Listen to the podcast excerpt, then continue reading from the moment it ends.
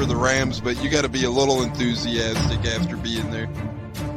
Bro, that, that game atmosphere was ridiculous. The energy, the electricity. That place was rocking. Anyone was there, and a lot of the a lot of the uh, Super Buck fans were there too. The, Buck. Tampa Tones. We are joined by Lee Goon tonight, uh, host of the Pat and Aaron Show of WDAE. Pat Donovan. And it sounds like Stunna is bumbling a little bit. Going to put him on mute for a second until that gets a little clear. But we're joined by Pat It looks like Donovan. Stunna's hanging out with Cheech and Chong in a car with the windows up or something over there. it does look like we got a little. No, my my uh, camera's broke. What is up, ladies and gentlemen? Happy Tune Me Up Tuesday as we're tuning up for a Week 12 showdown in Indianapolis where the Tampa Bay Buccaneers are heading to the cold weather. Thankfully, in a dome, though.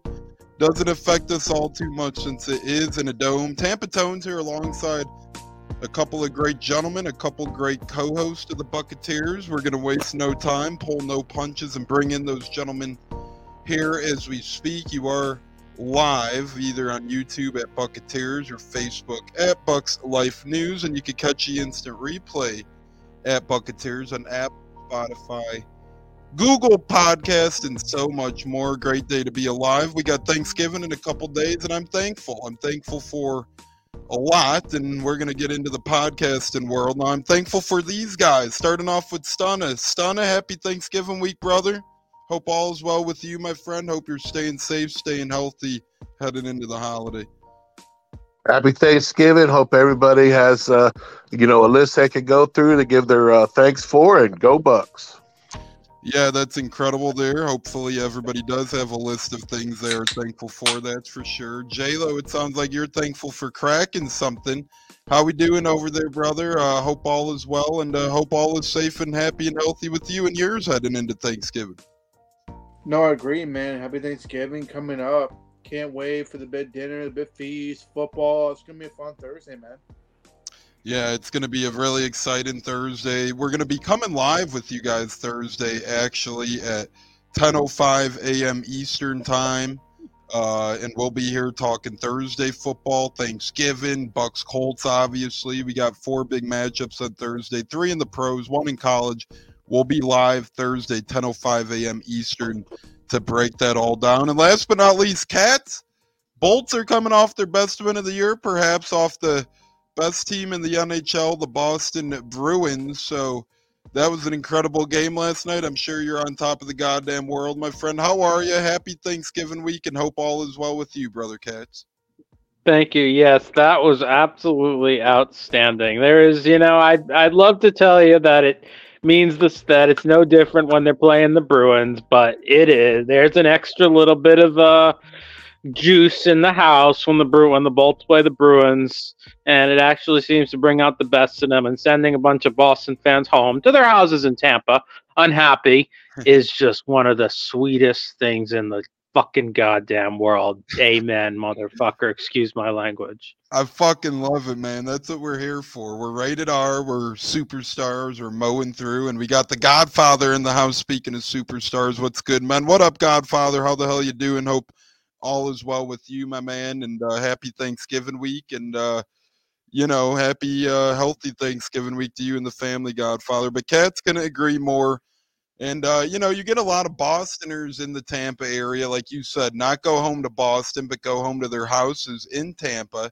You know, the likes of JCL from Sports Illustrated and so forth, going home to their house. Uh, sad puppies after Boston last night, but no, that's funny. JC Allen called in uh, his weekly spot on the Pat and Aaron show this morning, and they're like, "Why are you late?" He's like, "Man, there was Monday Night Football on, Bruins Lightning on. Not that I like the outcome of that, yada yada yada. But speaking of outcomes we didn't like, Sunday was one of those. Although I did think we saw some encouraging signs out there this past Sunday. Uh, went up to one of our toughest battles yet. In my opinion, it was probably our toughest matchup of the year to date since we got the Eagles and Lions at home. Uh, we had to travel across the country to San Fran. We had to change not one time zone, not two time zones, but three time zones as we went through Central, Mountain, finally ended up on Pacific time in a date with San Fran that didn't end quote unquote well. There were some positives to take away. I could say that for sure. Um, but not a W to take away. We lost by 13. The Bucks had ample amount of opportunities to make it less than 13 at the end of the game. They couldn't do that. Baker Mayfield missed a couple of key throws through the game, had a fumble through the course of the game. So, um, you know, really thought the Bucks played better than expected, but defensive backs had a couple more mishaps this game. Baker had a couple more mishaps, leading to a 13 point loss. JLo, we'll start with you here. What's encouraging from Sunday's loss? Uh, what's discouraging from Sunday's loss? And uh, what is the current state of the Bucks, in your opinion, heading into this week's Sunday? Not much has changed for me.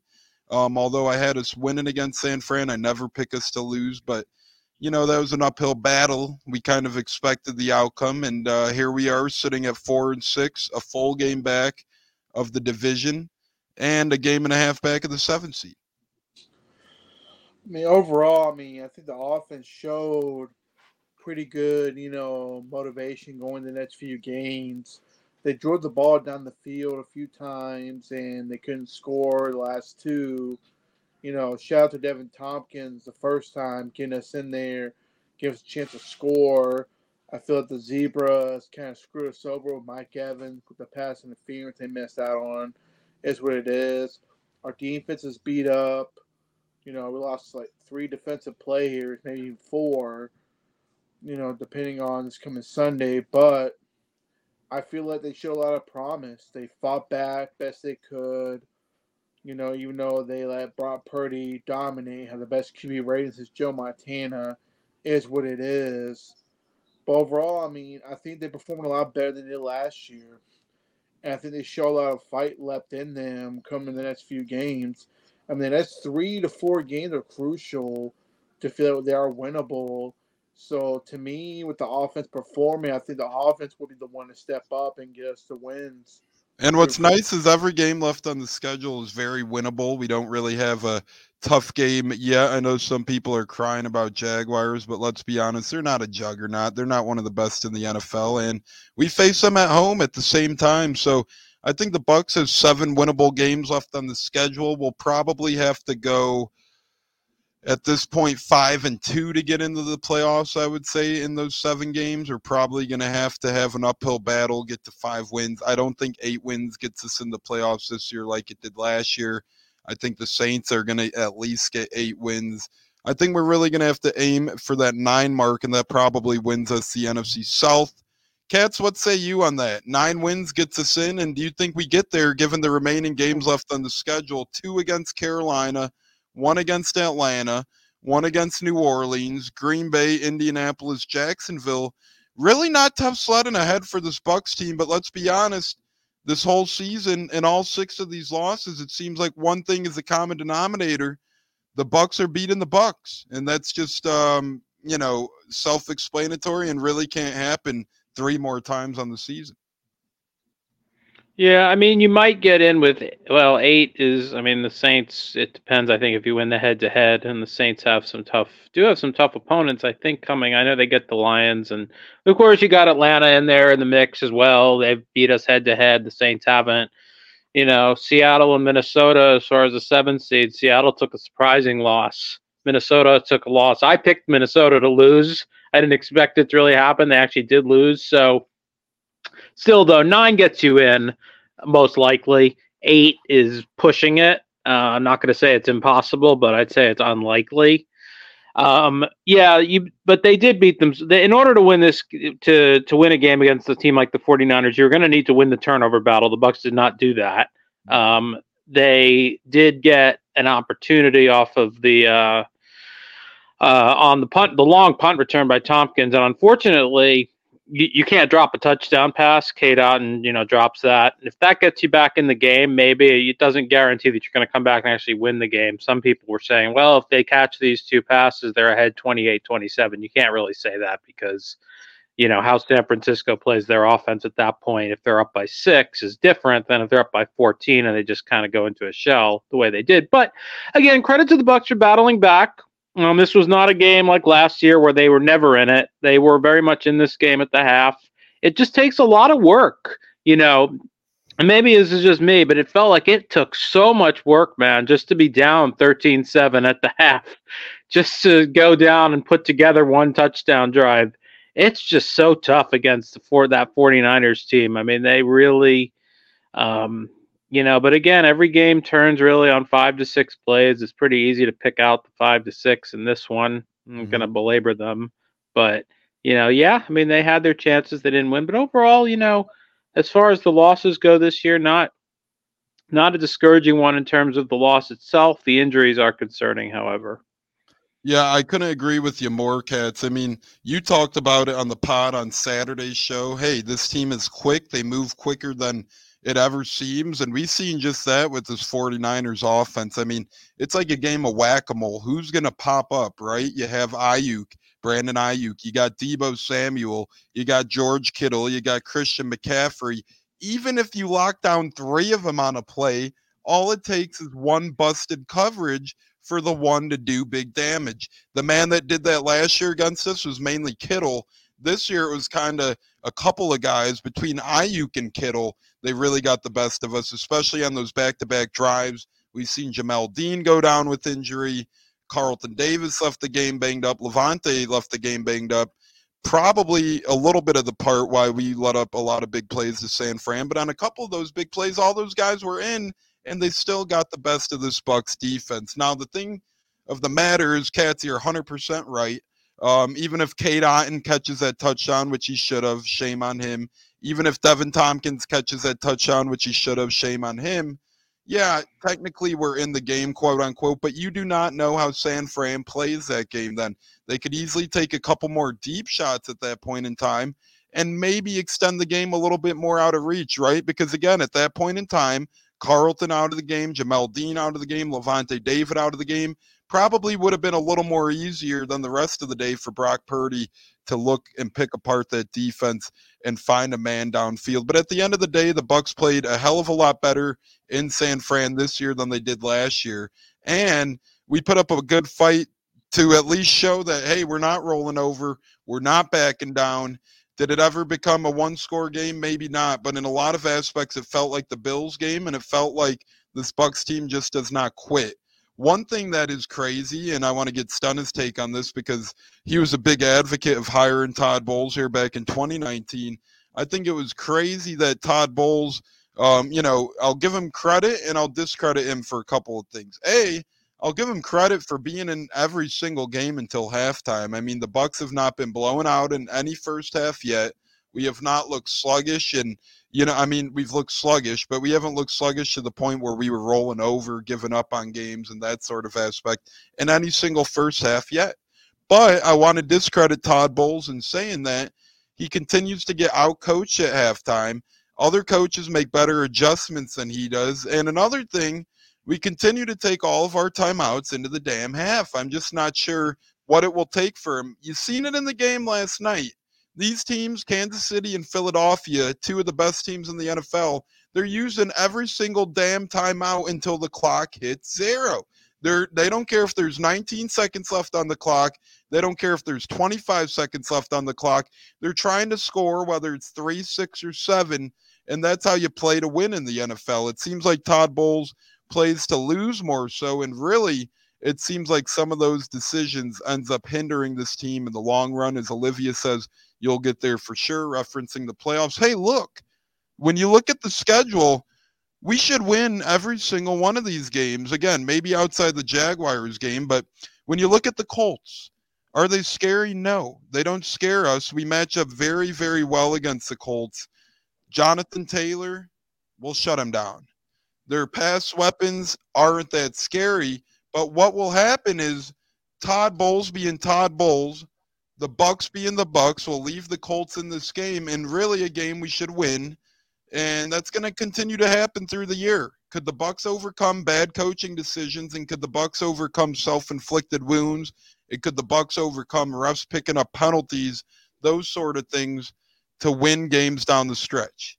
If we play our game, we should easily beat the Colts by 10. If we play our game against the Packers, easily win by 10. If we play our game against the Panthers twice, those should both be blowouts and so forth. It's just if the Bucks play our game and if we don't get killed in coaching. Stunner, what say you and all that? Um, I think the clock management is overblown, and I think that we don't have the talent that um, is going to be successful.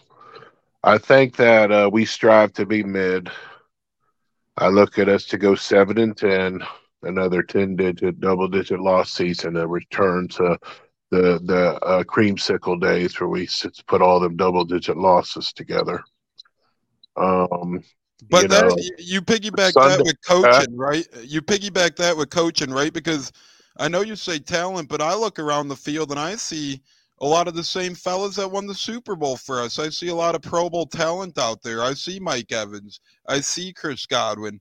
I see an emerging K Dot and I see an emerging Rachaad White in the passing game. I look on defense, I see Vita Vea, and I see two paid cornerbacks, two seemingly well overpaid corners at this point in Jamel Dean and Carlton Davis. But nonetheless, the talent seems to be there. It just seems like we're not prepared and or get outmatched in the coaching column. And really, to me, that's where the talent lacks at this point is coaching. Okay.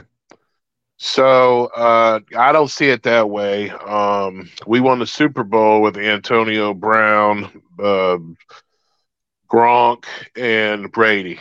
And this team, what the 49ers did, they took away Evans and Godwin, two Hall of Fame receivers, and made us go to the other players.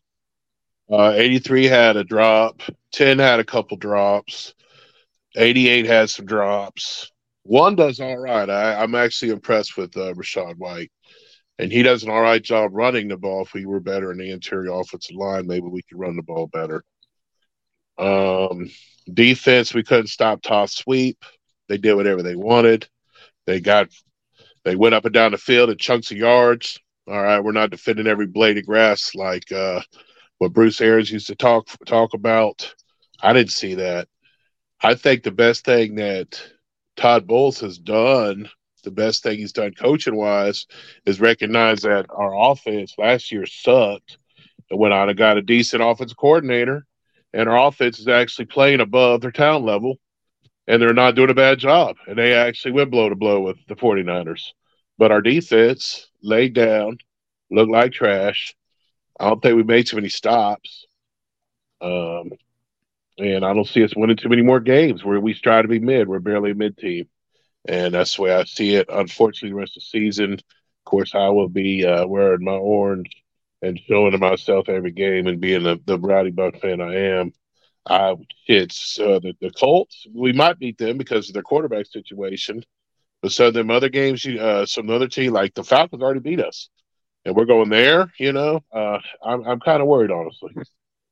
Yeah, and you know you got some points there, but let's not act like the Falcons beat us. We beat us that game. We um, had a terrible game. We didn't sh- we didn't score. Tony, Tony, they dominated us. We were in the game they because they had two fumbles inside the. Team. We dominated ourselves. Sadly, I was at that game, and it was pretty clear that we hindered ourselves. Um, you know, they didn't really make plays on us. It was Devin White blowing coverage. That's where they had a couple of their big plays down the field.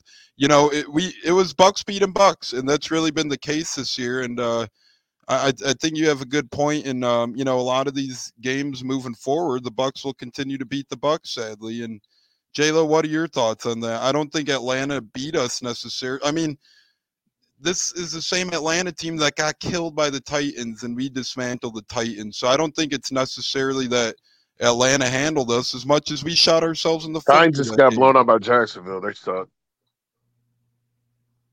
J Lo. No, I was saying was um at the end of the day, I feel like Bowles not playing the right players I need to be out there on defense no disrespect to JTS. He's a great athlete, but he's not a football player. To me, Yaya's been out there going out balling out, doing what he needs to do. And Atlanta, we'll see. Ridder will be will be the starting quarterback. They made that announcement. He's starting going forward. You know, they came down here. They made a point. Do I think that they're gonna beat us again? No. I feel like if Bowles waits up and start waiting on injuries to start the right play that belong on the field, we got a good shot at Atlanta. Atlanta came down here, and guess what? They made mistakes, just like we do. At the end of the day, it doesn't matter, you know, on how Atlanta, you know, will go in if we go into Atlanta. But at the end of the day, this team will, I think, improve. Do I feel we're going to beat the Colts? I feel we'll keep it close. We're not going to get blown out because they're not unstoppable. We're going against Uncle Rico, you know, Gardner Minshew at quarterback. We'll see. It'll be fun to. I'm, I'm more confident in the offense going in this weekend than I do with the defense. I feel the offense will give us the best chance to win the game on Sunday. Let me ask you this, Cats. Uh, J Lo, we'll start with you, then we'll get Cat's opinion. Stunna thinks we're getting dominated out here. I just don't see it. I see a Houston game that the Bucks beat the Bucks, where we let up a lot of big plays, and you know it was really on our defensive backs playing bad and our coaching being bad.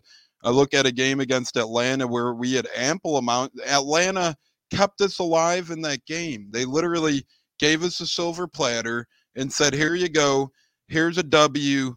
Please take the W." And the Bucks did not take the W. We had a ton of chances. We could have scored at the end. We settled for three. We could have held them to no three, went into overtime as JC Allen from Sports Illustrated checks in.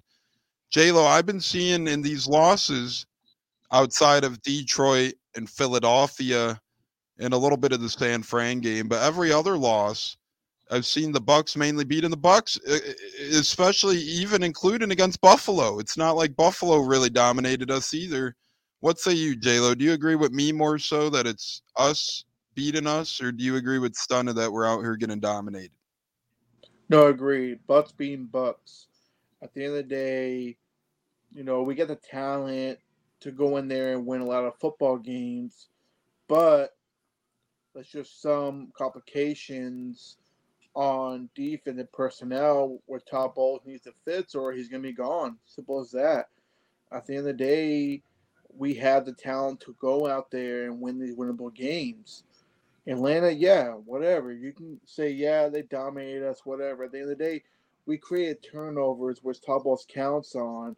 And I feel like when we go play Atlanta in Atlanta, that Dave Canales will create a better game plan on offense. I feel like he's improving, if you ask me. He's improving. I feel like he's getting the offense going. And for us to have a chance to win the game against the 49ers because – we were 0 for 2 the last couple drives to score and win the game. It is what it is. Not with a better team. Do I think Atlanta's better than us? No. I feel like that was an easy gimme game, butts beating butts, and I feel like we got a good shot at least going nine to ten wins this season. I agree, and same against the Texans. I think that was Bucks beating Bucks as well. Cats, what say you? Do you think the Bucks? have been beating the Bucks. I know losses against Detroit and Eagles. Yeah, those might have been a little bit of domination on the other opponent's behalf, but for games like the Falcons and Texans and even sprinkling a little bit of the Niners and Bills games, I feel like it was a lot of self-inflicted wounds and I feel like if we didn't make a lot of boneheaded decisions and mistakes, we would have been right up in that game. I think we would have been right up in all of those games and quite frankly, as long as the Bucks don't beat the Bucks this Sunday, even if we do have a handful of injuries, I think we should win the game. I don't think we're going to get dominated again. We match up really well with a lot of these teams remaining on our schedule too. Colts are a run heavy team. We love playing the run. Packers run heavy team. We love playing the run. Panthers, they don't know what the hell they're doing. Um, Frank Reich's clueless out there. Atlanta, run heavy team. We love playing the run. Saints, they're a little more pass first, you know, with Kamara out of their backfield. And Jacksonville, they're a little more pass first with Trevor Lawrence and co. But to me, five, four to five of the games on the schedule surround run heavy teams. That bodes well for the Bucks and Cats. I think that the Bucks have good chances if they play if they play clean, crisp football, and that starts with coaching and not beating ourselves and shooting ourselves in the foot. Well, for me, the Atlanta game was the most lifeless performance of the season by the Bucks. Um, just when you account for their division opponent, um, I don't think they're a very good team. Um, they've got two pretty lousy quarterbacks, in my opinion. They have Mhm. some weapons. They have an average, decent head coach. He's actually pretty. I actually think he's a good play caller. Um, what's his name? Arthur Smith. But uh, yeah, I thought that was a lifeless performance, and it's a very unfortunate one. The Texans game was back and forth. I mean, and for an objective viewer, someone watching that who's not a fan of the Bucks, it was quite an entertaining football game. And unfortunately, they left 46 or so seconds too much uh, on the clock, and it was the worst defensive performance maybe in the Todd Bowles in this era. In fact, when you account for who the opponent was, not to disparage C.J. Stroud because he's a hell of a talent, but to allow a rookie and any quarterback, let alone a rookie quarterback, to do that to you is embarrassing. For the 49ers game, um, I just think that's just just a matter of a uh, that is a talent deficiency uh, against the Niners, and that's the thing is that's not not just the Bucks though. I mean, the 49ers have a talent edge on almost anybody. I mean, I'd say Mhm. out of 30 te- 32, however many teams, you probably put them in the top three, and they might not be number three either. Uh, we'll find that out later as the season goes on. But this was a not a bad performance by the Bucks when you count for that. Um, again, you know, you had you didn't, but you needed to play almost a perfect game, and you lost the turnover battle two to nothing. So that you know, one of those took both of those actually were you were in uh, position to get points as well. One of them was in the red area, one of them was inside the forty, which probably takes three points off the board. So you can't do that um, against a great football team. You might get away with it against some. Something speaking of coaching, um, the time management I didn't really mind. At the end of the first half, there wasn't much time left. You feel pretty good going in 13-7. I mean, the only thing you might want to do if you want to try to run a draw play, see if it pops for like 15 to 20 yards, and then you say, all right, let's try to hurry up. I didn't really have an issue with taking a knee there. But I will say this: Joe Davis and Daryl Johnston pointed out that the Bucks have the best percentage of converting fourth downs in the NFL this year. I believe they're now eight for ten, or maybe eight for eleven. Well, what stands out to me, and I don't have the stats in front of me, is I have to wonder. That sounds like a low number of attempts to me, does it not? hmm It does. It, it So- seemed like a low number. it, it seems low to me. I mean, I know there's some teams that are just, you know, like you know, you got the Lions, you got the, the Eagles, particular Lions particularly, but that seems like a low number for a team that succeeds in that scenario. It seems like they only that they're more risk averse. As you know, I've always thought Todd Bowles was that type of coach. Um, to go for it on, we've seen this happen a few times this year where there were scenarios where, you, like the Buffalo game at the end of the first half, which was one of the worst one of the worst game management situations I can remember seeing, where rather than going for it on fourth down or even kicking a field goal, they punted. Um, so yeah, for me, for a team that's been successful on fourth down, for whatever reason they've been successful on it, they don't they don't go for it enough. Uh, I mean, I think the analytics and the fourth down surrender bot and all that stuff, and someone can look it up if they want, would agree with me that their amount of attempts on fourth down is probably one of the lowest in the league, and that's disappointing to me. When you've been successful at doing something, you should try to do it a little more often. Yeah, Cats, I couldn't agree more with you. And then you get, you know, the unevenness with Bowles. I don't get it because that first drive against the Falcons, we had about a fourth and six, pretty much at midfield, and we went for it. And to me, that was one in the whole season where it's like, okay, why are we going for this one? But at the Right. same time, it at least put in my head, hey, if we're going for this, maybe we're going to go for a lot more, right? Maybe like Right. y- you know, first drive of the game, fourth and six, we're going for it here. Like you said, I just feel like 11 attempts isn't enough. And the inconsistencies with Bowles, you're, you're opening drive, you're going for it on fourth and six, but then against a team like Buffalo, you're not going for it on fourth down or at least a field goal. I think some of those inconsistencies help hinder this team a little bit. And Cats, I think you made a great point. At the end of the day, if you're successful on fourth down, why don't you try it a little more? You know, what do you got to lose? And you got one of, you know, um, you got a good defense in the red zone as well. So um, even if you're a little backed up and you're going for it on fourth down, well, hey, guess what? At least our red zone D seems to be our strength of defense, if anything. Correct. The fourth and six against Atlanta was a weird one. That was one where I would not have gone for it. Right. Um, just where were on the field. They were kind of in no man's land. You you know you got a good punter. You want to try to pin him deep there. That was weird. Um, and also it was actually for for um, Chase McLaughlin. That's what 59, 60 yards. I think he might have the leg to to make that too. Mhm. Um, you lose a little position if you miss it, but not that much. Um, so I don't know. They kind of get caught in between there.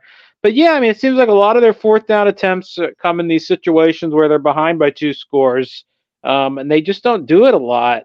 And when you see in this modern league, the way the league is run now, in a league that's you know, um, you know, off driven by offense in so many ways between the roughing the passer calls and what defensive backs can and can't do. You can't hit the quarterback here. You can't hit him there. In a league that's ruled by offense, you just don't. You, most teams are a lot more more on the aggressive side when it comes to going for it on fourth down. It seems than than the Bucks are. And again, I could be wrong though. I mean, I might just be talking out my ass here, and maybe the Bucks are right there in the middle of the pack in that. I don't know, but it just seems like they are. Uh, you know, four of those attempts I think were in this last game, so that means going into the game they had what single digit attempts on fourth down. Mhm. I don't know. It seems seems low to me. Um, and it's not like you don't have some weapons that I know you can't run the ball. They're not good at running the ball in a short short yardage situation, but they've got the ability to convert these. So just the weird something that stood out to me listening on the broadcast because I had no idea going in that we were had the highest percentage on fourth down. I would never have guessed that. Um, but I would have guessed, and I'm not surprised that they had such a low number of attempts in doing it. Right, and Cats, you make a great point, and you figure with losses like the Detroit loss and the Philly loss, and then even San Fran and Buffalo, where yeah, we were kind of in it, but they were a little bit bigger losses. You would assume we would have a lot more fourth down attempts, being down in those games, you know, needing to go for the ball, but maybe that's why the score's not closer as well. Maybe we keep punting. I don't know. I think Todd. Yeah, well, we did, and uh, well, we punted on a fourth and two when we were down by 14 points against the Lions, right around midfield area, which in the fourth quarter, which made no sense whatsoever. Especially, I mean, teams will say they don't think this way, and maybe they don't. But when I'm in a game and I'm a heavy underdog, especially, um, I'm more likely to. I'm thinking, you know, the Buffalo game more it fit more. Um, there might not have been as many opportunities in this last one or the the Philly game, but I'd be even more uh, aggressive against you know when they, you're already a a heavy underdog anyway. You got to really pull out more of the stops uh, to try to win the game. So that's just my opinion. I'm gonna go look this up probably tomorrow at work or some point and see you know get and see where where are the Bucks in the fourth down rankings. How often do they go for it in comparison to the rest of the NFL? Because I, I gotta now it's gonna bug me. I'm gonna be thinking about it for a while.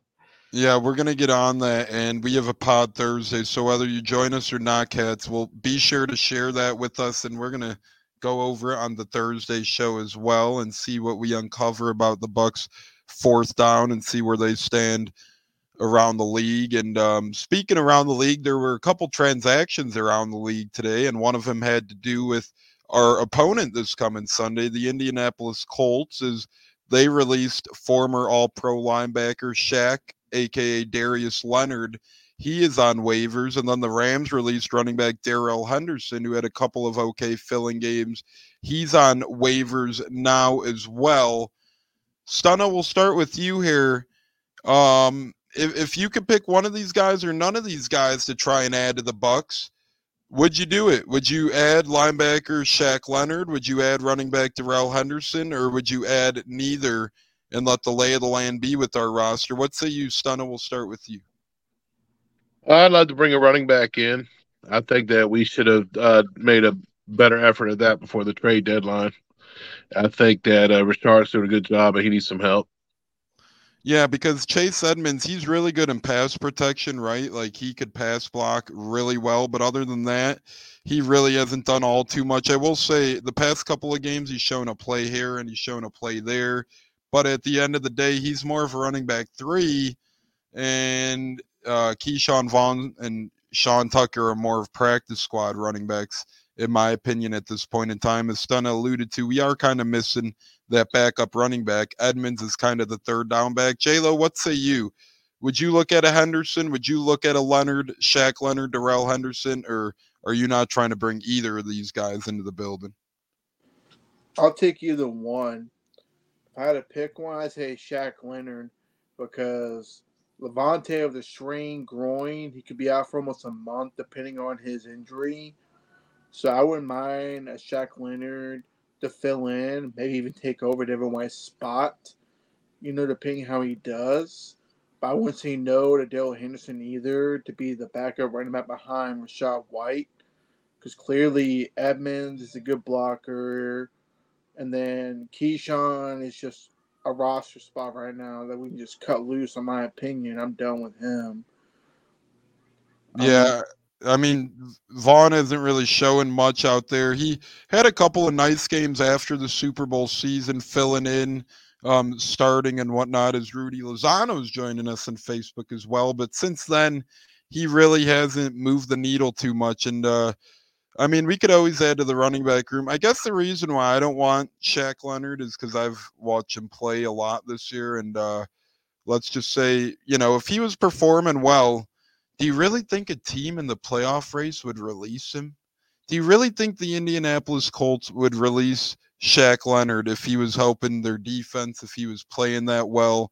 Um, so I know what you're saying in terms of, you know, the Bucks linebackers being – a step behind with Lavonte out and Devin White not having the best year. But do you really want another guy who's not having the best year? And to me, it's damaged goods at this point in Shaq Leonard. I don't really know if he'd provide an uptick. I don't know if he'd provide a spark. And to be quite honest with you, a lot of the people complaining about Devin White being slow, Devin White doing this or that, I could only imagine those same people crying when you have Shaq Leonard out there on the field as well, J Lo. Um, you know, I, I just don't see the Shaq Leonard. Um, how should I say it? Um, admiration for this Bucs team at this point in time. 2019, don't forget that. He had two pits on us. 2019. Was that was also sadly four years ago and two surgeries ago, right?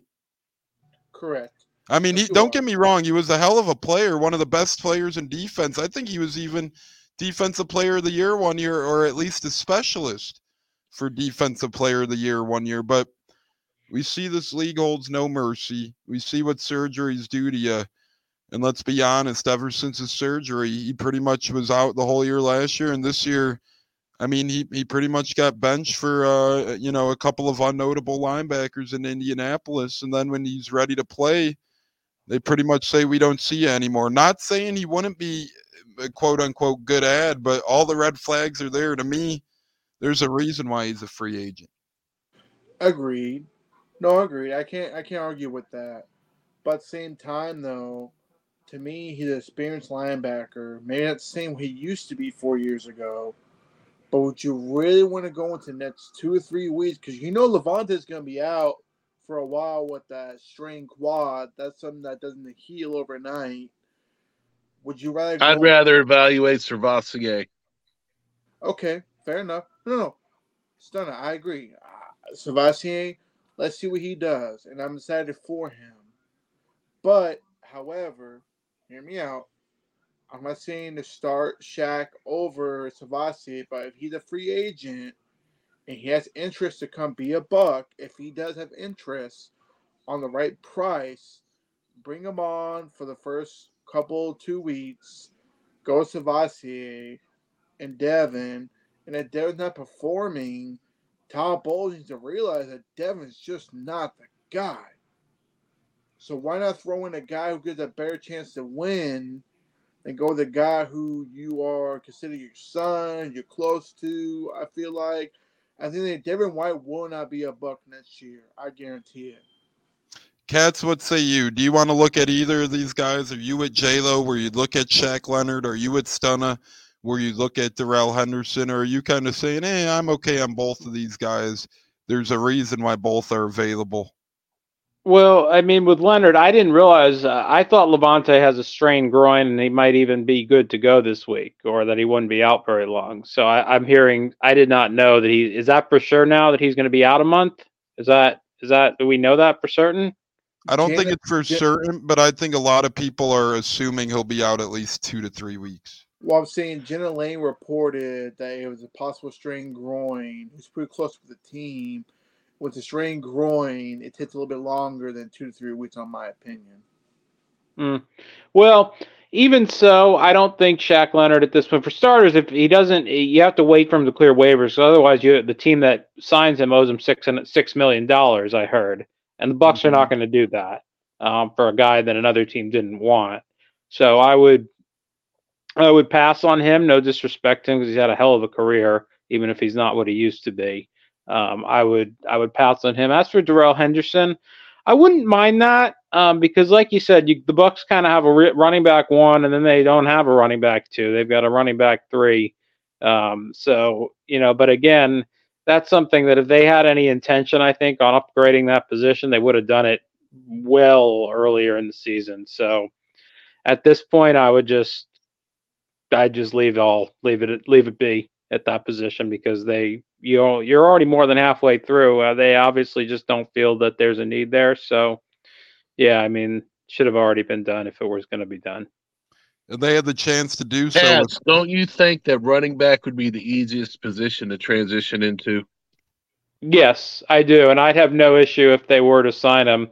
I just have, I just feel like look, thinking from looking at it from their point of view, to me, they're obviously they've got to be thinking that it's not something that they need to add to, or I think they would have done it already, unless unless over the last what what has it been since the deadline? A month maybe, month, month and a half mm-hmm. since the deadline. They said, "Ooh, you know what?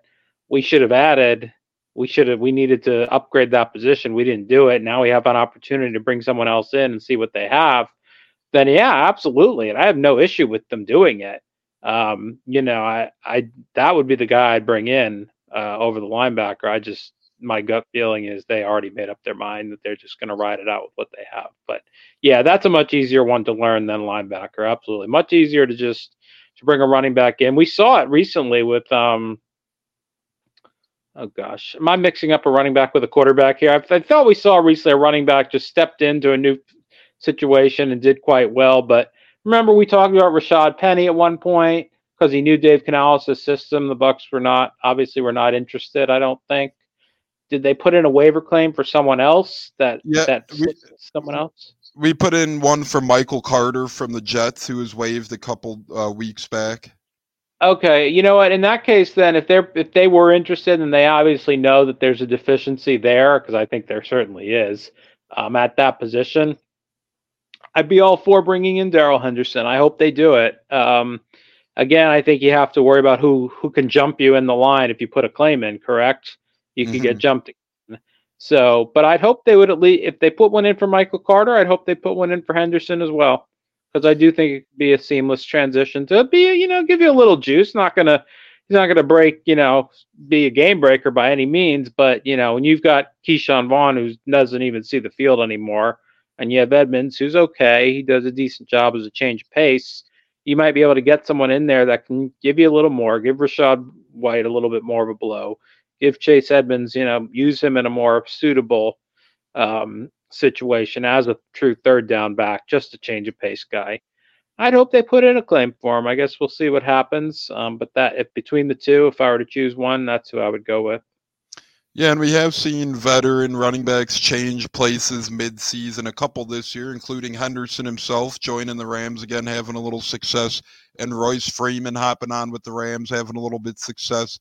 Uh, veteran running backs seem to be able to jump into the fold a little bit quicker. I guess, Cats, you did make a g- good original point as well by saying, "Hey, the Bucks had the opportunity to add to the running back room, they didn't."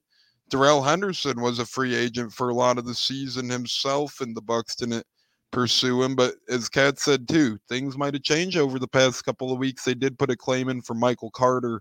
Maybe now the running back room is evaluated a little bit differently than it once was, and maybe they'll think about reevaluating the running back room, which is you know hard to play on, hard to come by if you're a Bucks fan or running back. Speaking of hard to play on, Bucks could have harder road troubles in the Colt Stadium coming this Sunday as it's in a dome. And, you know, those domes this time of year, you get in this area, it's cold out, it's frisk out, it's brisk out. So those domes pay a good dividend to me. The Bucks playing in Lucas Oil Stadium, playing in a dome in the Midwest in November. To me, that's a benefit for the Bucks. It's not like where you go into Lambeau in December and you're going to be freezing your ass off here we get the advantage of playing in a dome, although on a road. J Lo, thoughts on playing in domes on the road in the winter? I think this is a best case scenario for the Bucks being on the road here, as it is a dome. They don't have to deal with the cold, and historically, the Bucks really haven't dealt with the cold all too well. I couldn't agree more. I mean, going to the Colts right now with a dome, I couldn't be mad at it. You know, it's going to be fun to watch to see how this defense will play without possibly three of their defensive starters. At the end of the day, I'll take a dome over an outfield field play any day of the week. And this could come at a better time than it did right now, if you ask me. Cats, what say you? The the status of Bucks playing in domes and uh, us traveling to a dome midwinter. I mean, really, it should be thirty to forty out. You know, chilly out, maybe a little rain or snow. Here, we get the benefit of playing in a dome in November. Could be worse. Yeah, it's especially true for a team that struggles to run the ball and throw and you know that's more of a pass first offense. You don't want to have to re- be playing in the elements, eh, especially if there's precipitation when you're a team that struggles to run the ball because it's a lot harder, to my opinion, throw the ball in those elements. So yes, being inside a dome definitely um, can be beneficial to the Bucks, especially in that regard. Great points with running the ball, um, adding difficulties. And uh, Bucks are signing linebacker J.J. Russell to the 53-man roster from the pa- practice squad. Has been up and down this year. And um, really, he's used to playing in Indianapolis because he played in Indy last preseason. J.J. Russell actually played a good bit of the preseason game in Indy. So there you go. It pretty much sounds like um, that'll do it for Shaq Leonard uh, truthers out there. Us signing J.J. Russell to the practice squad. And real quick, before we get Stunna's opinion on the dome, we have a little bit more of Bucks news as the Bucks have waived tight end David Wells, who has been inactive in recent weeks but caught his first two NFL passes this season. He'll be back on the practice squad if he um, makes it through waivers. So we'll get to those waived guys and signed guys here in a minute. But Stunna thoughts on playing in a dome this Sunday. Um, I think it bodes well. Yeah, it's uh, it, you know it, it's ideal conditions, but it's how you're going to play. Um, one thing about the Glazers, we have that indoor practice facility, so the, the the Buccaneers can simulate playing in a dome very easily. So that'll be an easy, seamless transition where they could not simulate playing in in the uh, snow and the, and the frosty elements uh, very easily. Um, however, so you know, I, I who is the quarterback at Indy? That's the, the main question I have, and and and and what kind of offensive threats do they have? The Minshew. Well, then uh, I think we could be in trouble because last time we played them, they actually came up, got up on us, and uh, it was because the quarterback play is what cost them. Speaking And of so- Go yeah, I think I think you're right though, Stunner. Speaking of getting up on us, they were um, up on us, and you know, Minshew. I want to get your thoughts on Minshew quick here, Stunner, before we get to the waiver wire and practice squad moves with the Bucks. Real quick thoughts on Minshew, Stunner, and uh, if, as J Lo calls him, Uncle Rico could lead the Colts to victory against our Bucks. Uh, I think Minshew is uh, he's comparable to um, uh, you know Garcia that we had years ago. Maybe Jeff not as Garcia. yeah, he's kind of a Jeff Garcia type. Uh, you know, he's he he he can get off schedule. He can make plays. You know that um, with his feet as well as his arm. Uh, you know, he's he just doesn't have the uh, the arm talent as some of the other players, but um, he's formidable and he can manage a game. And if they can run the ball, like I don't know, tall sweep or something that we were getting burnt on last week, um, you know, we could be in trouble. But I like our offense, and I think, you know, if you look at the Texans game, our offense said, "Screw it, we're going to turn this into a shootout." And um, if our offense don't show up, we definitely lose the games we lost this year. We haven't really won a game with defense. the closest example would be the Minnesota game because we had those turnovers to keep Minnesota from scoring a bunch on us early to let our our offense got our, their feet under them a little bit. But um, you know, I really haven't studied uh, Indianapolis, but I like uh, what our offense is doing. I like Canales as as uh, he, he, he's doing a better job this year than what we had last year with better talent last year. Uh, now, now, mind you, and so uh, I like our chances, but I think down the road we're going to have to really get better play out of our defense. Yeah, so the Bucks made a plethora of moves there. Is thank you, Stunna, for your Minshew insight there. But obviously, we talked about elevating J.J. Russell, releasing David Wells, and they released two other cats off their practice squad as well. Cornerback um, Don Gardner, he was up a couple of times this year. He was hurt a couple of times this season. So the Bucks ended up cutting ties with him off of the practice squad, and then they also released safety Jaquan Johnson from the practice squad today. And the Bucks already replaced all those guys um, between Russell getting elevated and the two guys they released, Gardner and the safety Jones. They had three openings. They already replaced all of them. The Bucks signed former Kentucky and Patriots cornerback Quandre Mosley to their practice squad after a workout today. He spent six weeks on the practice squad last year, and then the Bucks are signing former Seattle and Patriots receiver Raleigh Webb to their practice squad. Special teams ace was just with the Dolphins, two tackles in 12 games as a rookie last season. And then last but not least, this one intrigues me the most. Bucks are also signing former Seahawks linebacker Levi Jones to their practice squad, made his NFL debut against the Bucks in Munich last year. Strong NFL family.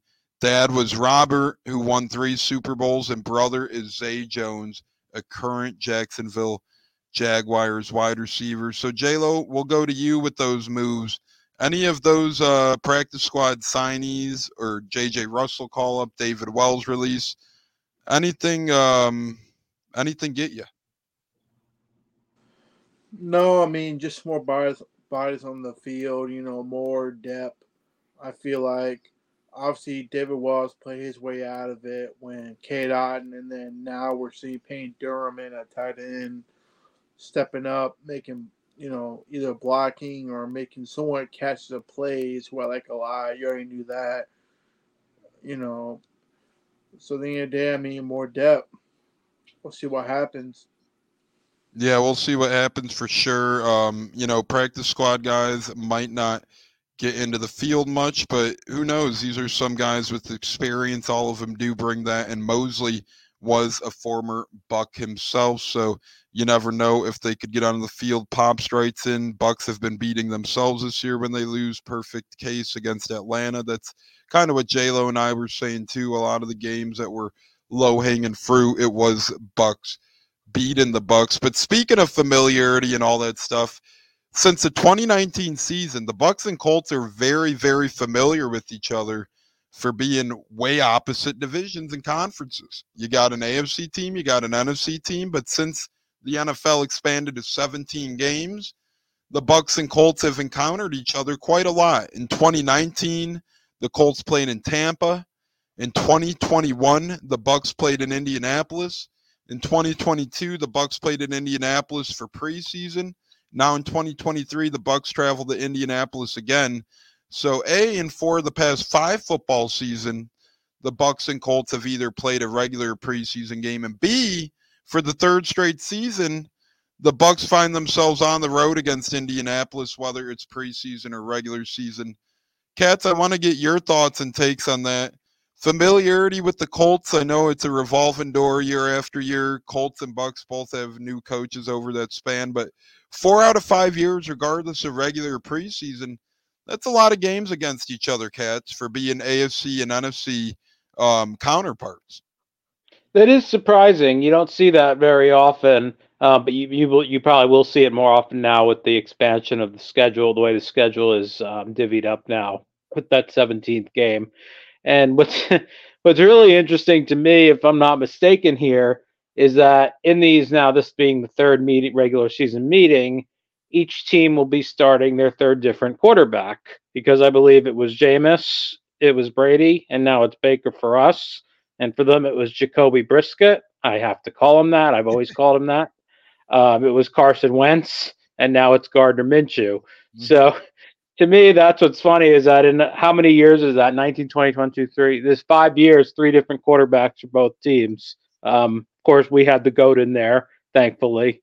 And they've had some guys, basically. Um, so that uh, that's what's what's really funny to me about it. And the Bucks have won the prior prior to though, which was both were actually quite entertaining games as I remember. I believe I don't think they were the same exact score, but I think they were. We had a 38 to 31, and I think we had a did we have a 38 to 30? Was it a 35 to 31? I don't remember the the, the score of the one here. That but, sounds about right in 2019. 38 35 at the house. Was it third? Okay. Oh yeah, yeah. I remember that. Yeah. Okay, that's right. I remember why I said that score. I was like, oh well, there it is. Um, that that dreaded score again. But um, what was crazy about that game, as I remember it, was usually when you turn the ball over. I think we turned it over four times in that game. Usually, that's not the recipe to win, but the Bucks managed to win it anyway.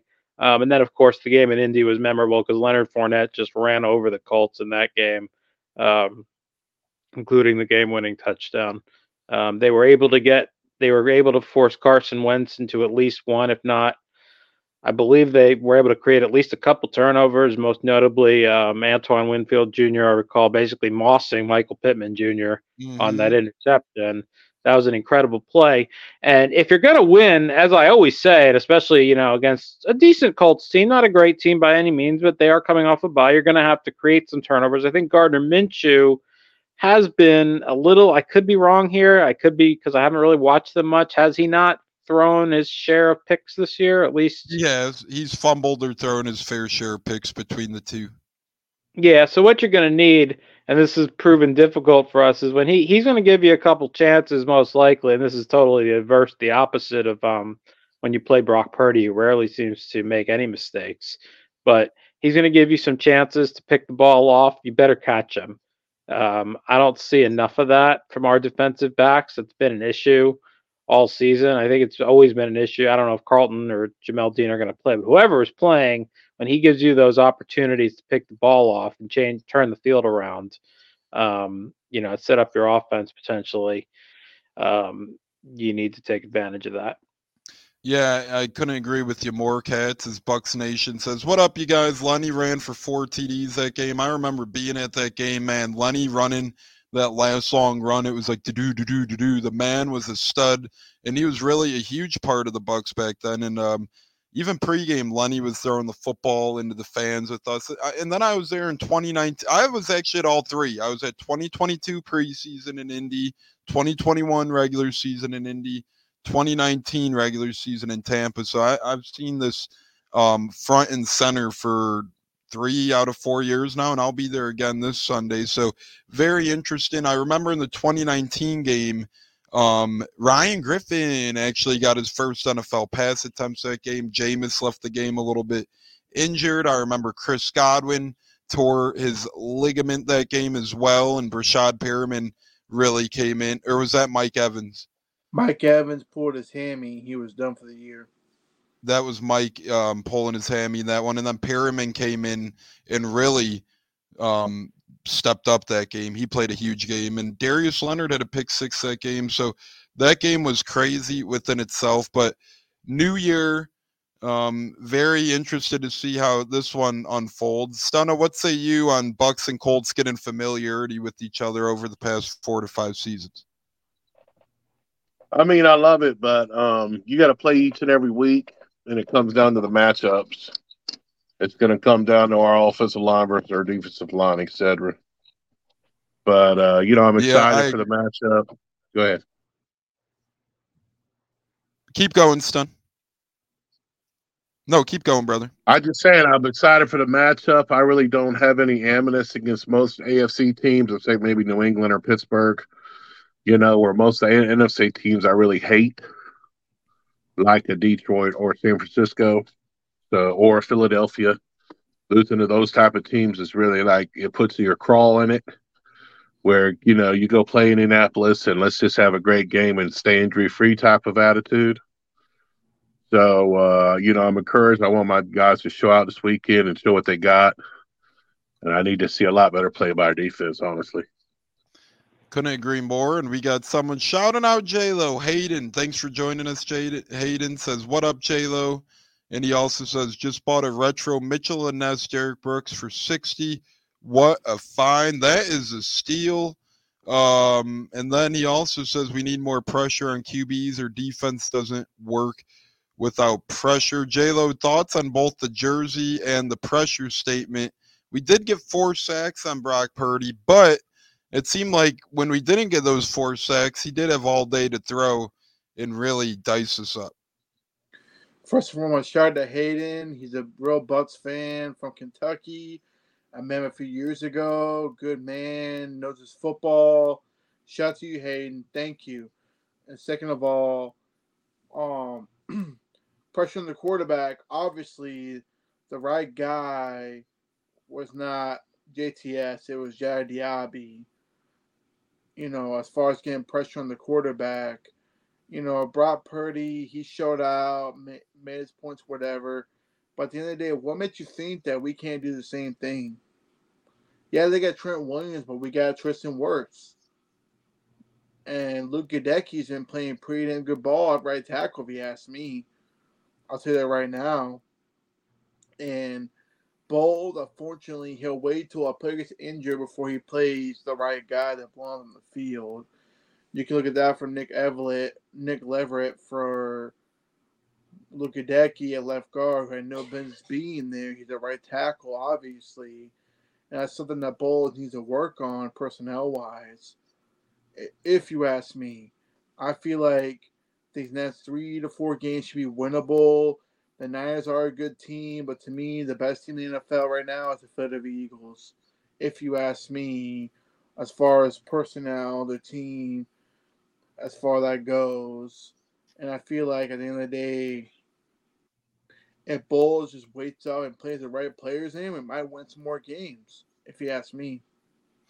I agree with that. As Bucks Nation tries to help out the cheap jersey find by saying Bucks jerseys are now ninety-seven dollars on Fanatics. Good deal for Black Friday. Yeah, I've seen a handful of their jerseys go cheap. One weird thing with Fanatics, it seems like here and there they always give crazy discounts and then sometimes you know it's 129.99 to buy a jersey but i could have sworn in the past couple of months they've been 97 here and there even lower some players um you know kyle trask at one point i got his creamsicle for $49 a couple weeks back and i know people saying oh kyle trask but a creamsicle of a bucks player man for 50 bucks you can't beat that so thanks for the shout out there bucks nation for anyone looking at black friday stuff go to fanatics it seems like they got some good prices on stuff there. And then he asked, Did you guys do a score prediction for Sunday's game? We'll share our score predictions on Thursday's show. Again, we're doing a Thanksgiving special Thursday morning. Come join us, come hang out with us Thursday morning, same place, different time. We'll be here 10:15 a.m. Eastern time on Thursday morning, which is going to be incredible. We have Lions Packers to go over. We got 49ers Seahawks. We got Redskins Cowboys. We got the Egg Bowl in college football, Ole Miss Mississippi State. And then, of course, Bucks Colts score predictions, player of the game predictions. Ole Miss. So much more. Yeah, Ole Miss should be ready to rock and roll on Thursday. I can't wait for Thanksgiving. Real quick, we're going to do a Thanksgiving one big thing and walk off here before we get to our final word and um, go over our upcoming podcast schedule one more time. Stunna, one big thing and walk off for Thanksgiving. What are you looking forward to most about Thursday, brother? Is it the food? Is it the football? The family? What What is it? You know, uh, Thanksgiving is all about family, and you just want to spend a little time with yours, or if you can't be with them, call them on the phone. Let them know you're thankful, uh, because at the end of the day, family should be the most loyal people to you and loyalty is definitely an issue and a, and it's a lost virtue in America, unfortunately. Uh, my walk off, we we got a great GM We got to keep drafting better. And some of these guys we drafted might not be panning out, and it might be time to move on, like a Kyle Trask, JTS, etc. But well, we got to believe in the process. And I think Bowles would have done a better job if he had better talent. Honestly, he he made the right coaching decisions and and, and updating his staff. And uh, I think if he ends up with a winning record, he needs to be, uh, you know, kept. But if, of course, I predict seven and ten, and and uh, if we end up with a losing record, that that kind of means we underperformed. Uh, especially when we're a defense, you know, we're set up for buck ball. And we're getting blown out on defense. So something's got to change, but I believe in the process. And I definitely believe in our owners. Anybody that grew up with Culverhouse knows that our ownership is definitely one of the best that, that I've seen in, in Buck history. And I'm encouraged about the future. Go Bucks, fire the cannons. J-Lo, thoughts on that, Stunner? I couldn't have said it much better, but Quick Bucks Nation says, not sure which one's Tampa Tones. That's me here, brother. But shout out to his tweet, which got me on the live. Hey, I appreciate that. And uh, uh, we welcome any and all members to chat with us and uh, have a good time on the pod. So appreciate you joining in, chatting with us, and uh, do it more often, brother. Don't be a stranger.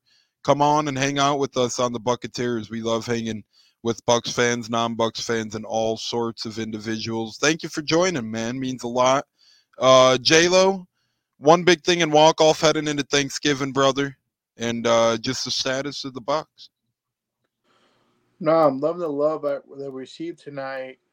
You know, Bucks Nation times 21. Keep tuning in, man. These are real Bucks fans. We love the Bucks. We'll welcome any other visitor opponents, whatever. At the end of the day, we're all about baby.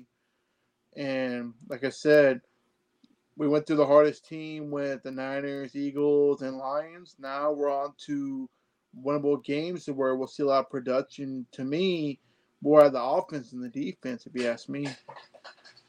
Yeah, I agree with you, J Lo. I couldn't agree more with you. Um, as Bucks Nation says, would love to, man. Anytime, go Bucks. That's awesome, brother. We appreciate you. Interact with us on Twitter, man, as well. We don't bite. Uh, we love to talk Bucks ball. You know, a lot of podcasters, a lot of Bucks people get big heads out there. They think they're bigger than they are, and uh, next thing you know, uh, they don't talk to people on Twitter. Nah, nah, that ain't us here.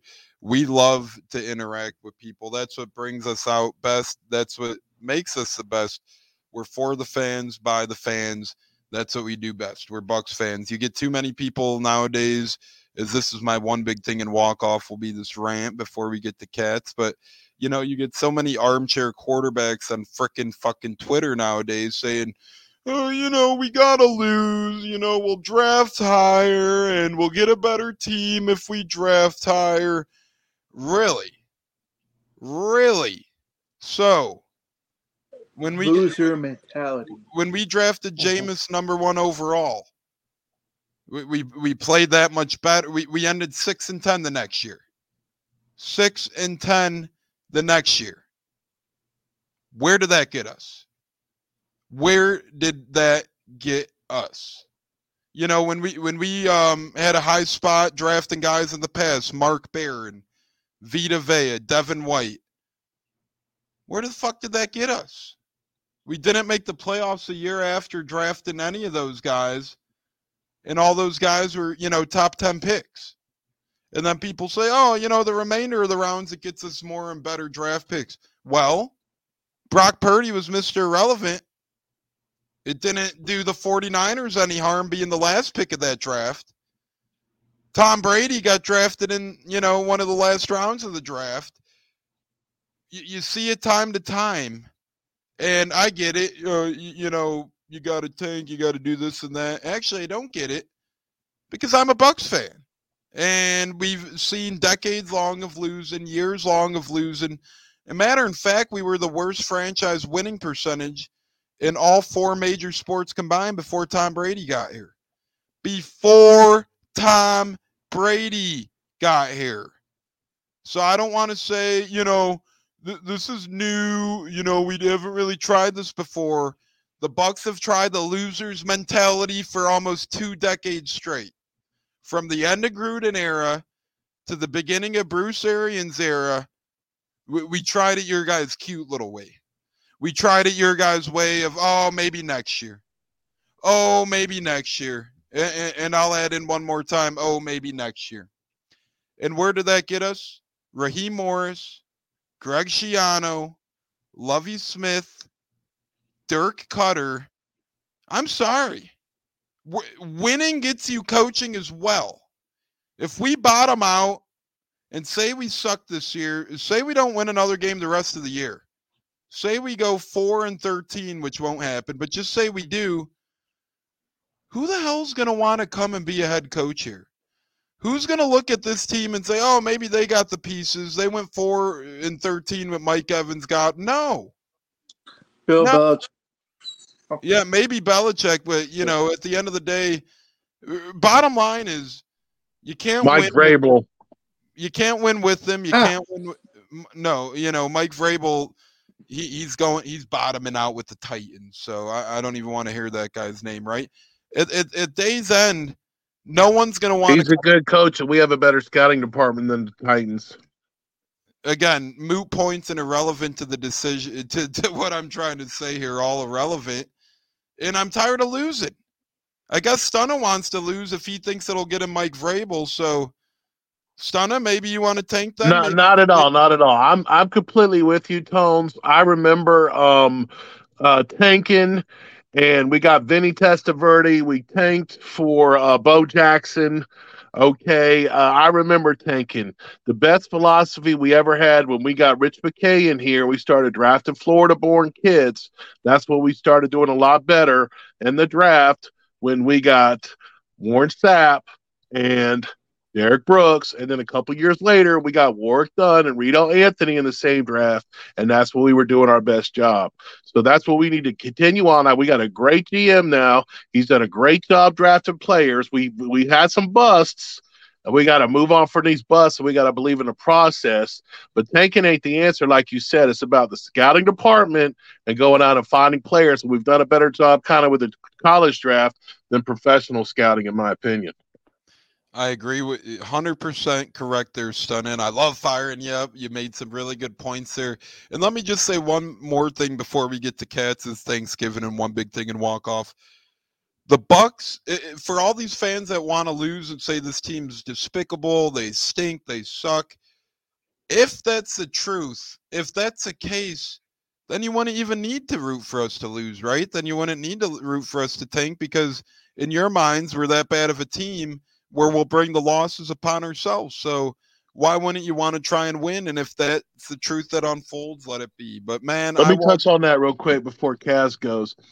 Uh, we're not, we don't suck. We're mid. All right, we're mid. And when I was growing up, we dreamed about being mid. We used to dream and hope and pray that we could get an eight and eight season, and we went five and eleven or six and ten every year. Okay, so the fact that we're mid, real Bucks fans appreciate it. They just don't want to see us losing games we should be winning. I agree with that, and you know that's another thing. The Brady era cha- uh, made a lot of Bucks fans brats, right? Because if things don't go perfectly, if we're not necessarily a Super Bowl contender, quote unquote, why even bother?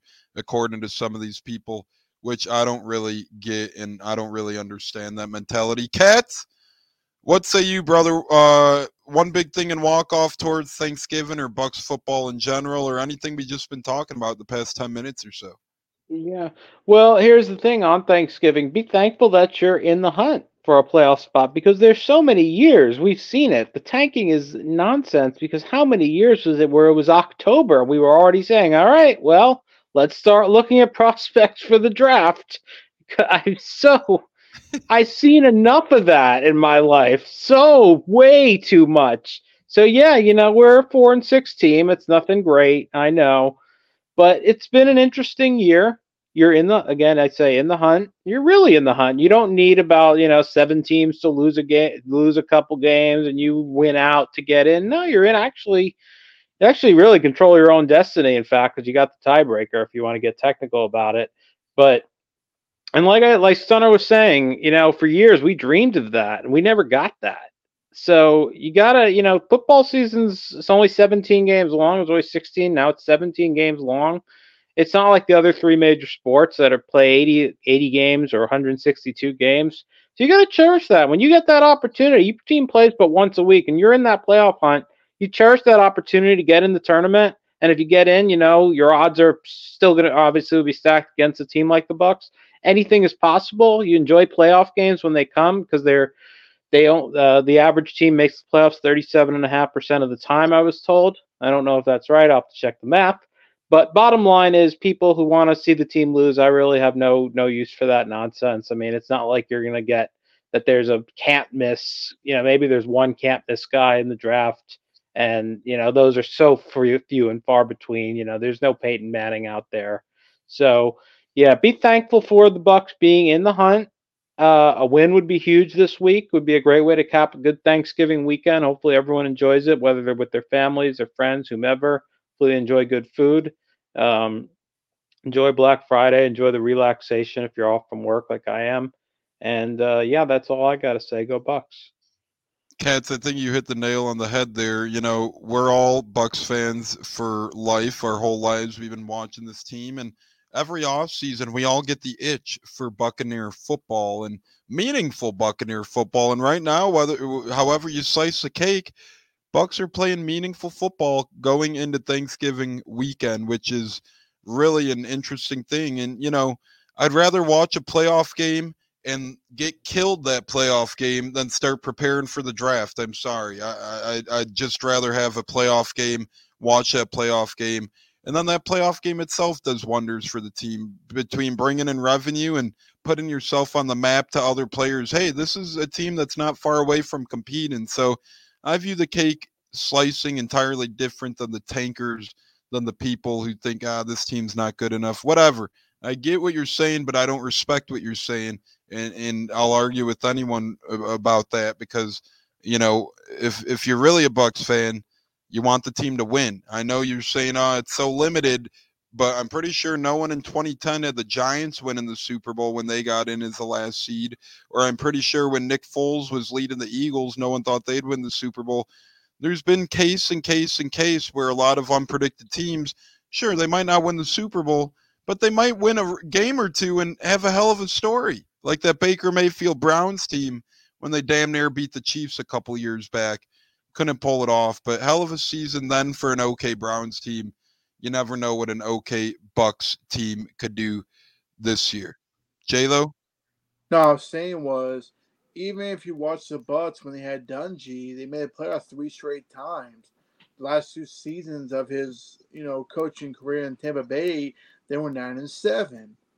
So all it takes is, you know, if you really about winning in a franchise, you want to win, mm-hmm. no matter who the coach is, whatever. I'm not saying Bowles is a Super Bowl winning coach, but he has experience prepare like he did for Kansas City in the Super Bowl in 2020. He prepared that. So I understand, yeah, it's a love hate relationship with Todd Bowles. You know what I mean? Like even I have made comments about firing him, but there's still so much football left. Let's see what he's got. Let's see what Dave Canales got. They might surprise us. Maybe they might go on a run, or maybe they might suck. But at the end of the day, if you're a real Bucks fan, you don't want your team to lose. You want to win the game, especially if you're a real fan of football for your team. You want to win the game, no matter what cost. So you can go and say, "Oh, let's tank, whatever." At the end of the day, I'm a real fan. I want to see my team win, whether it's Bowles, Koetter, whoever is the head coach. You play to win the game, and if you win, you win. If you lose, then we can look forward to that in the offseason. But right now, we're in prime position to take another division win, host a playoff game. Maybe my surprise people will win the playoff game. You never know. But at the end of the day, if you're a real football fan or a Bucks fan, you don't want your team to lose, no matter who the coach, who's calling the shots. You want your team to win. And if you want to tank, by all means, you're not a real fan of me. That's all I got to say about that. Couldn't agree more, brother. I agree with all three of you gentlemen 100%. And that's why I'm thankful for you guys this Thanksgiving because you three and our other co host as well continue to kill it and add nothing but great value for the Bucketeers, great opinions, thoughts, insight, and so much more. And just a reminder, we will be here Thursday morning live with Joey Nips from the Cleve and Me podcast as he is bringing his Colts brain to the table He's going to be joining the Buccateers. That will be 10:05 or 10:15 a.m. Eastern on Thursday. Um, we'll let you guys know how that unfolds and come join us Thursday. Hang out with us. We're going to be breaking down not only the Bucks Colts game, but the four big football games on Thanksgiving Day as well, NFL and college. Once again, Thursday morning, 10:05 a.m. Eastern. Final word time, fellas. uh, Before I gotta, you know, pay you guys overtime. Holy shit, we're nearing an hour and a half here, and this is what's best about the Buccateers and us three, us four, talking Bucks football. It seems like it's been five minutes, and here we are at an hour and a half. Pretty crazy when you get talking the thing you love with the people you love. Time just fucking flies and mows on. Cats, we'll start with you. Final word, brother. Thanks again for joining this Tuesday, and uh, great victory Tuesday for the Lightning. Yeah, uh, thanks for having me. As always, it's a pleasure. Great, great win for the Lightning. Hopefully, they can build on that, and hopefully the uh, the Buccaneers can go ahead and get themselves right back on, on the winning track this Sunday as well. And again, you know, I'm saying it ahead of time, but again, I wish everybody a happy, health, healthy, and most importantly, a safe Thanksgiving. Yeah, and cats, um, we are going to be making um, Christmas and Hanukkah Bucketeer style T-shirts this year. All of us will be, all the co-hosts will get both the Christmas and Hanukkah one, regardless of you know what great holiday we celebrate. But Cats and uh, company J Lo Stunna, be on the lookout for a chat later because I'm going to get some um, feedback from you guys on what we should maybe put into those shirts, what color scheme, all that fun stuff. So, um, if you're listening around the beginning of Hanukkah, around the beginning of Christmas, we're going to be giving away some great Buccateers t-shirts and some great fan packs. We got um, some great memorabilia to give away, Mike Alstott coins and all that stuff. And really, the month of December the Buccateers is going to be doing a lot of giving. Let me tell you that between T-shirts, giveaway contest, and so much more. But Cats and Co. Um, Bucks Nation says, "Could I get one for free?" They're all going to be for free. Um, they're all going to be given away for free. So just make sure you keep up with our pod. You keep up with us on Instagram, Twitter, and all that stuff. And you never know when you might run into a Hanukkah or Christmas themed Buccateers T-shirt or uh, mini helmet. Yeah, we got a lot of memorabilia to give out. Yeah, a Agreed. creamsicle hat. Um, Support the auto- pod. Support the pod. Put us out there for one thing, and we are giving away a lot of things. Keep we got autographed Jameis Winston memorabilia. We got um, original Buccaneers football cards. We got creamsicle hats. Um, we got a whole lot more. So that's my final word. Is all of that stuff. Um, J Lo, your final word. Final word. Happy Thanksgiving to everybody. I'm thankful for my family and for the family I built through the pod here at Bucketeers. Y'all been great to me. I can't complain. And support the pod, Bucketeers. We're real, real fan base. We love our butts through good and bad. At the end of the day, you know, we have an NFL team and go Bucks. Stunna, final word, brother. I want to see how many red jerseys are in that stadium this weekend. Who's going to represent? How are the Bucks going to finish? Are the real Buccaneer fans going to step up? Are we going to fire some dang cannons and win some games down the stretch? Go Bucks! How can I forget? I'll be in a pewter jersey on Sunday. I'll be in my Vita Vea pewter because we're wearing pewter, baby. Woo! So look out for red and pewter and orange, I guess, because we got a whole lot of colors. Cats, any last little word to close the door, brother? Uh, that's all I got for tonight. You all spoke well for me. Love all you guys. Enjoy your Thanksgiving if I don't talk to you, fellas. If not, I'll see you guys Thursday morning, bright and early on the Buccateers. It's been a beautiful, beautiful Tune Me Up Tuesday with the great J-Lo, with the great A-Cats, with the great um, Stunna as well. Need some Buccateers Xmas shirts with all your faces. Eye black wearing Santa hats, cannons firing candy canes in the background, and maybe Mrs. one. Claus off the bourbon a little bit too, or something like that. We'll make sure we get some cool ones. B U C C A N E E R S. Go Bucks! My Go Bucks! Fire go. the damn cannons! Go. Let's fucking go. We're gonna get back on track this holiday season, and you guys are gonna get on track with some great giveaways, with some great T-shirts. Maybe we'll be wearing eye black, drinking bourbon, sleeping like Santa Claus after those milk and cookies on the T-shirts. But nonetheless, on behalf of the great J Lo, the great Stunna, the great A Cats, it's been Tampa Tones minus Bucko minus Huncho. They'll be back and better than ever soon. It's been the Buccateers. Fire the damn cannons. Three, two, one. Touchdown Tampa Bay. Baker Mayfield finds Koki for the end zone. First catch since week one. Bucks win. Bucks win. Bucks win. Bucks beat the Colts. Bucks beat the Colts. We'll see you guys Tuesday. Joey Nips joins us Thursday, 10:05 a.m. Eastern Time. Same place, same channel as always. Enjoy your couple days, gentlemen. I'll see you guys on Tuesday. Go Bucks. Go bust, baby. Let's go.